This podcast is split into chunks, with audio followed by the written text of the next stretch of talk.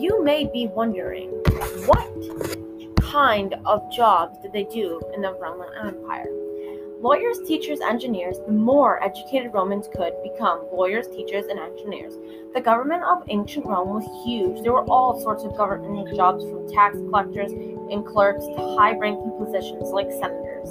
Yes, slaves were sometimes set free by their owner, called manumission. Sometimes slaves were able to purchase their own freedom. Freed slaves were called freedom, freedmen or freed women.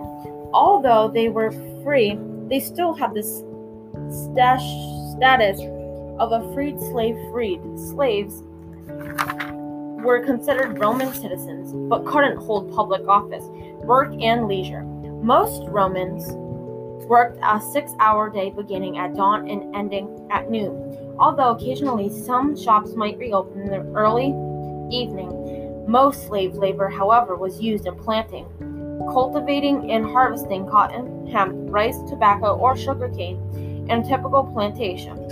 Slaves worked 10 or more hours a day from day clean to first day first dark 6 days a week with only the Sabbath off at planting or harvesting. Time planters required slaves to stay in the fields 15 or 16 hours a day.